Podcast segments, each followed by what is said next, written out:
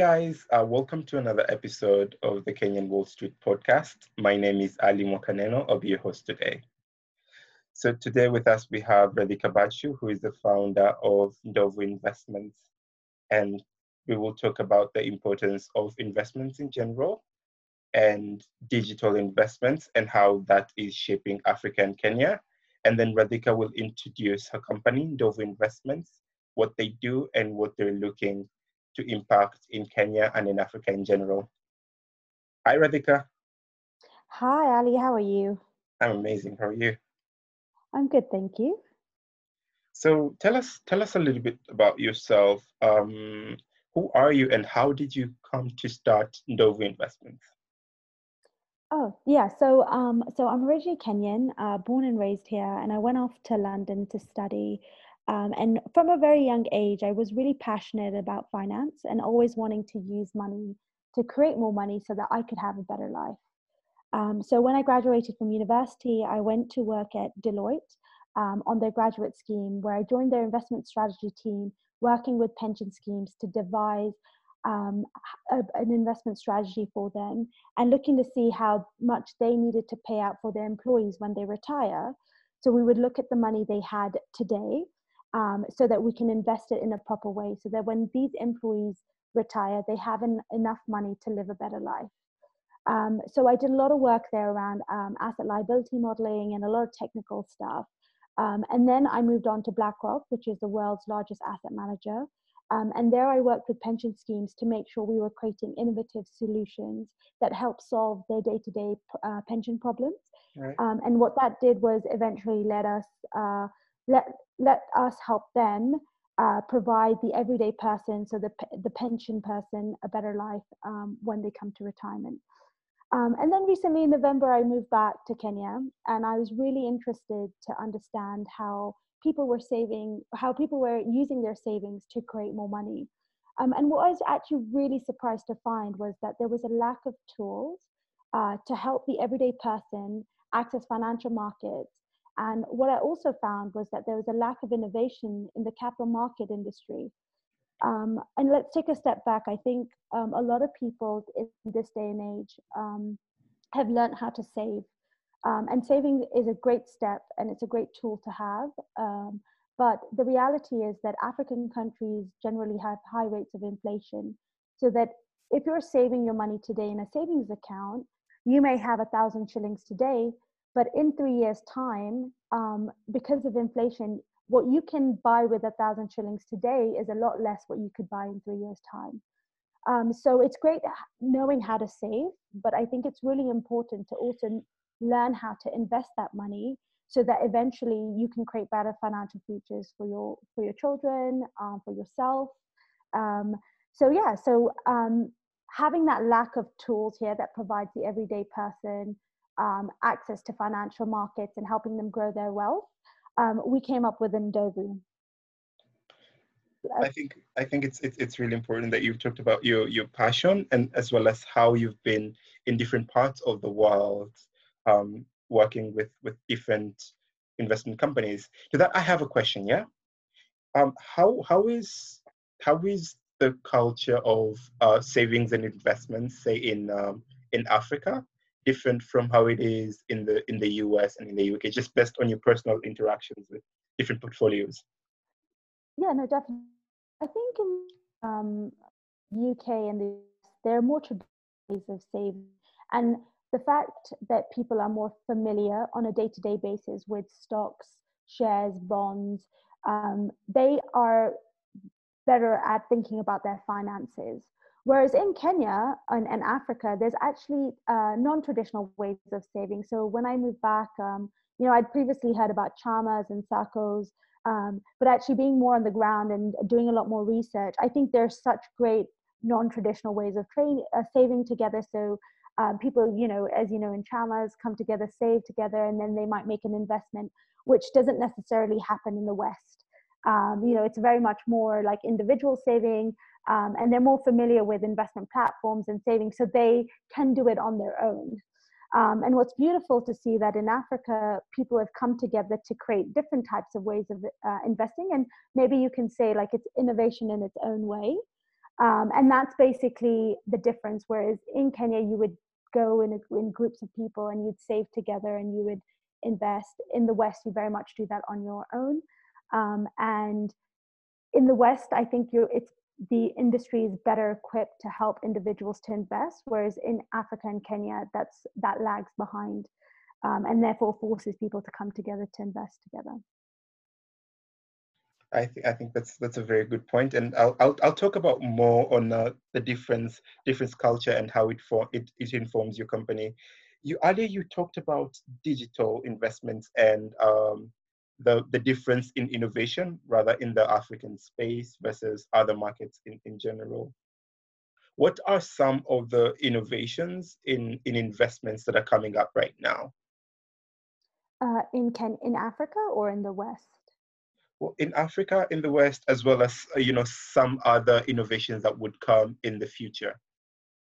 Yeah, no. So I think I think I guess first of all, it's really important to timeline where Africa is when you compare it to the West. So if we were looking at the digital investment space in Kenya today, you could say that Kenya and Africa is probably around 10 to 15 years behind um, US and Europe. And when you compare it to uh, other developing countries like India, the Kenya economy and innovation um, within this market, you can say, is five years behind India. And recently in India, you can there has been a significant rise in um, the digital investment space, um, and there's been a, dish, a significant uptake of these financial tools in India. So naturally, as countries uh, grow and progress, uh, Kenya and Africa will get to the state that India is today. Um, and you can see that um, in the last few years, we've seen an increase in companies providing digital lending facilities. Uh, but in terms of digital investment options, there's been very little activity. So, um, you know, in today's landscape in Kenya, if you wanted to invest in the financial markets, you would have to go through the manual process of seeking out an independent financial advisor to get some advice. You would then have to manually fill in paperwork, and there's a long account opening process. And then to find that you're actually investing in traditional mutual funds, which have been around for decades. Um, so I think the in this digital uh, investment space, the innovation that will come around is in twofold. One is the product, so the Kenyan market, especially, is uh, filled with mutual funds, which are great traditional products, but in the West, there are better, low cost, um, more transparent solutions that you can use that do exactly what a mutual fund does. And those are known as exchange traded funds, which are ETFs. So there's still some product innovation that needs to come about. Um, and another thing that is still yet to come in uh, Kenya is more of a um, competitive pricing, uh, uh, competitive pricing for the products that are available in um, Africa. So uh, when you compare fees and prices from to the US and India, uh, Africa fares to be a little bit more expensive. Um, and eventually, when there is more innovation in the digital space, that that will force uh, price competition, and and and that price competition is beneficial to investors because that means you're getting more uh, buck for your money, bang for your money. Sorry. Um, and actually, what I've seen recently because of COVID, uh, there's been an increase in um, the speed of digitization in the investment market, with the local local regulator, the CMA, encouraging people to invest online. Um, and then recently, Ali, you must have seen that the uh, Nairobi Stock Exchange recently uh, launched their app where you can get digital information about the stocks on the Nairobi Stock Exchange, but at this stage, you still can't trade. So, you know, there still needs to be a um, I guess, a move to being able to trade online, and that's what Ndovu um, essentially does. And then we, we have you guys, yeah. Um, how is how is Ndovu leveraging on um, on digital digital investments to help sort of improve the Kenyan and African outlook towards investments? And I'm actually curious of how you guys are planning to to bring in both product and pricing innovation to, to bridge the gap in years between, say, Kenya and India and Africa and the world in general. Tell me a little more about that.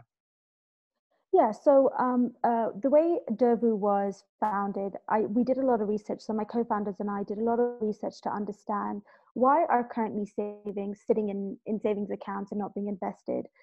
And we went out and we uh, we ran a survey um, and we spoke to local Kenyans, interviewed them, and we learned three things. So first, we learned that Kenyans would like to invest, but they find it difficult because they don't know where to start and they need advice. Uh, secondly, for those bunch of Kenyans who've already tried investing, they find it difficult to compare options because the information of, about uh, investment options such as mutual funds isn't easily available. And then lastly, if you get to that stage of where you've overcome finding the right information and knowing where to invest, the minimums required to invest are quite high. Um, and so what Ndovu is try, uh, does, it tackles all these three challenges and it's a micro investment platform that provides easy access to Africans' financial markets. So how does it work? Um, you know, Ndovu helps the everyday person understand their personal finances and their ability to take risk by asking a series of questions. Um, and this process is known as robo advisory. Um, robo advisory is, is actually a digital way of providing financial advice, whereas previously you would have a human financial advisor actually asking you the same questions to come to the same conclusions. Um, and the way we're bringing innovation and bringing down costs is that when you do this process digitally, uh, the cost of doing business uh, comes down. Um, so, for example, if um, you were today to go seek out a financial independent advisor, they would charge you on average uh, 5%. So, if you were investing um, a thousand shillings um, today, that 5% would be 50 bob. But through using a digital product like Ndovu, uh, that does exactly what a human advisor would do, but we do it using technology, we're charging you 20 bob.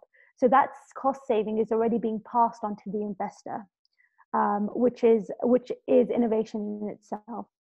Um, and what we do is once we help you understand what type of investor you are, um, we actually aggregate all the mutual funds in the market and we show you, uh, we allow you to compare what would be the best best mutual fund that you should go into.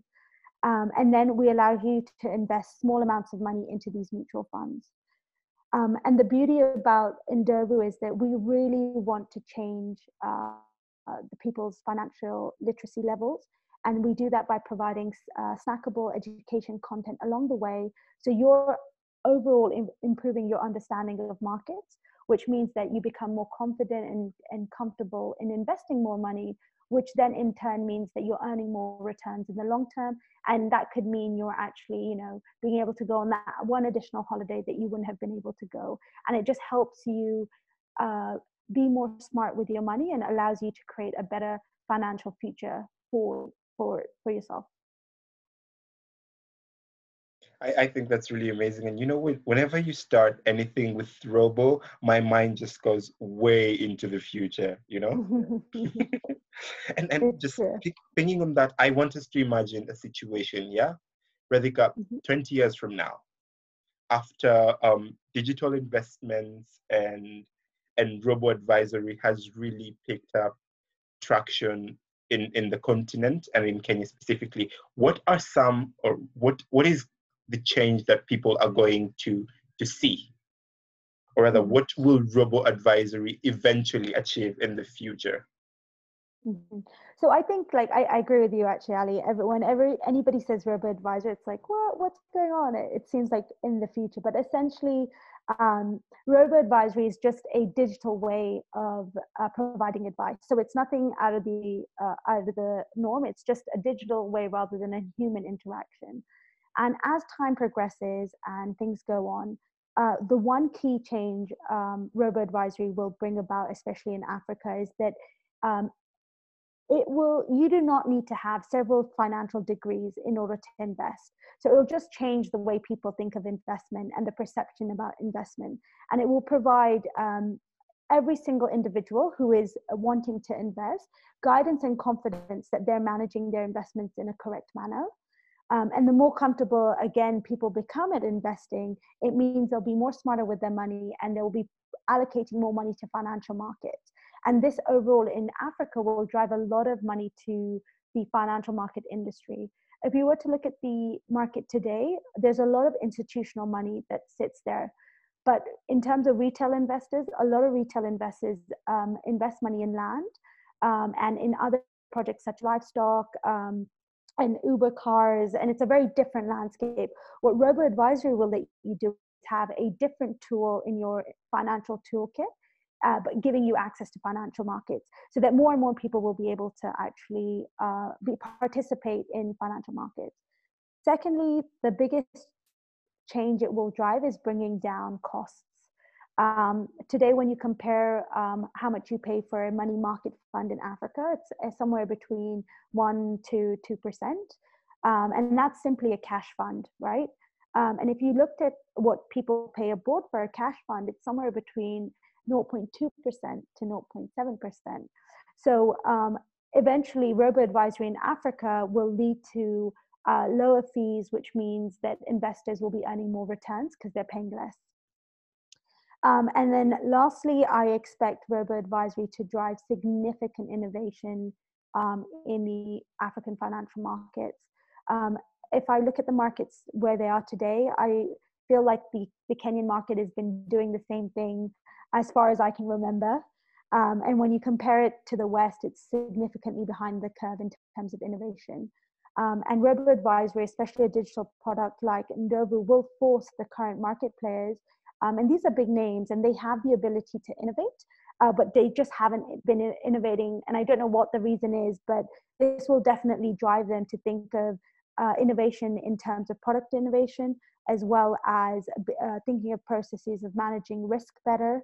Um, and that's how I see the landscape of investments changing um, in the future. Yeah, thank you so much for it, guys. Um, I think I think that's that's that's it for me, Radhika. Unless mm-hmm. there's something else you wanted to add.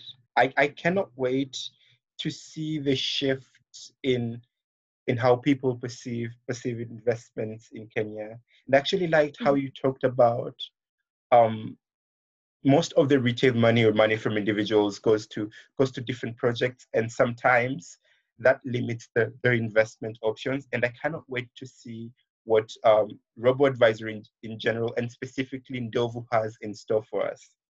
Mm-hmm. No, definitely. And I think I'll just leave um, with one closing remark is that um, it is very important that we continue to educate ourselves um, and become smarter with our money because that means we are one step closer to um, eradicating poverty just generally. So the vision for Ndovu is really to help people um, think about their finances in a in a more manageable way so that eventually they can send their children off to better schools who will then come back and create better jobs who will then eventually um, those benefits trickle down to people at, the bottom of the pyramid. Um, and i think that's really important for us because it's it's being done in the west. You know people in the west are becoming uh, more richer and, and because they're just being smarter with their money so why should we not have those same opportunities um, in Kenya and Africa? I, I, think that's I think that's what um, people anticipate too, and uh, I, and I don't know. I I have a question really good. You know, I, sorry, things keep coming back in my head. no, that's fine. There's this uh, there's this uh, urge to innovate more right now with with the with, with COVID nineteen, mm-hmm. and and we're, we're, we're seeing a lot of push as, as you said earlier the NSE now has an app and cma is pushing for guys to invest online what what are some of the things in, in, in terms of policy which you think might help to fast track innovations in, in, in the general investment space in Kenya? This is just top so the head. Just give you give your opinion. I'd like to hear what you have. So Ali, I feel like I need to be uh, politically correct um, because I can have some really left-wing views. Um, but I think the government generally, or like policy change generally, um, needs to really encourage young entrepreneurs, which they are doing this to be fair. Um, you know, encourage young entrepreneurs to to think to bring innovation. Um, but I think it innovation needs to be led by the the key market players today. There are some fund managers who are already thinking about innovation. Um, but what surprises me the most is that mutual funds have been around for years and ETFs have actually been around for 10 years, but they haven't seemed to come to, to Kenya yet.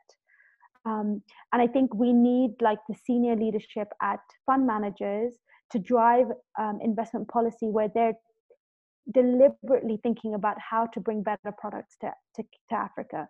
And because these senior leaders have the um, the you know the standing in society, they can really drive uh, uh, that in, that intervention of new products coming into the market that benefit the underlying investor. Um, so as much as um, you know, it's it's great for a new startup to bring in new things, and it bring it gives us a lot of white space. What would make me really happy is to see you know one or two of the larger fund managers bringing in new products uh, because that forces the entire industry to move in a, in the right direction. Um, yeah, and those are my thoughts in terms of policy. Um, it starts with us, and we definitely need to continue to always innovate and do what's right by our clients and and making sure we're giving them the best possible um, solution that can help them achieve a better financial future. Thank you so much, guys. I think we'll, thank you so much, Radhika. Thank you, guys. I think we'll wrap it up at this. Um, that was Radhika Bachu, founder of Ndovu Investments. Thank you. Thank you. Thanks, Ali. Bye bye.